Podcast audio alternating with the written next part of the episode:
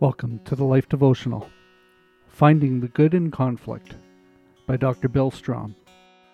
Sometime later, Paul said to Barnabas, "Let us go back and visit the believers in all the towns where we preach the word of the Lord and see how they are doing."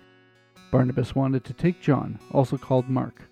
They had such a sharp disagreement that they parted company.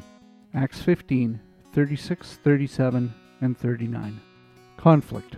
Conflict among believers. Conflict among Christian leaders.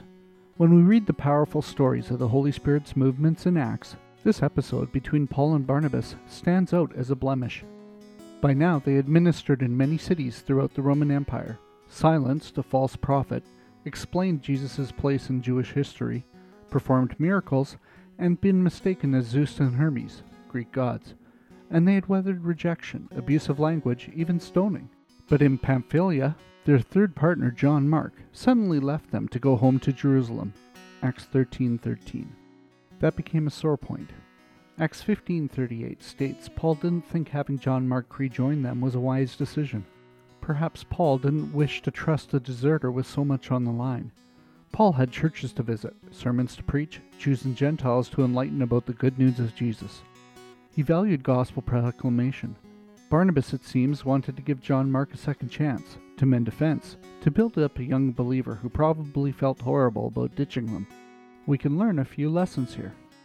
1. We may be called to unity of purpose, Romans 5, 5-6, but our means might differ.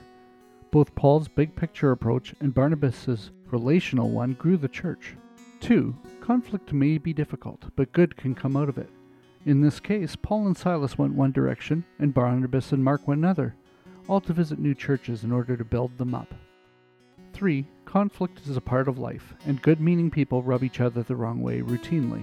The question is how we deal with it, either destructively or constructively. A prayer for today. Dear God, please help me see that conflict with people may be your way of growing me and people around me. May I not wish it away or run from it, but may I find your good in it. Amen. Go deeper. Have you had conflict with someone lately, either at work or at home?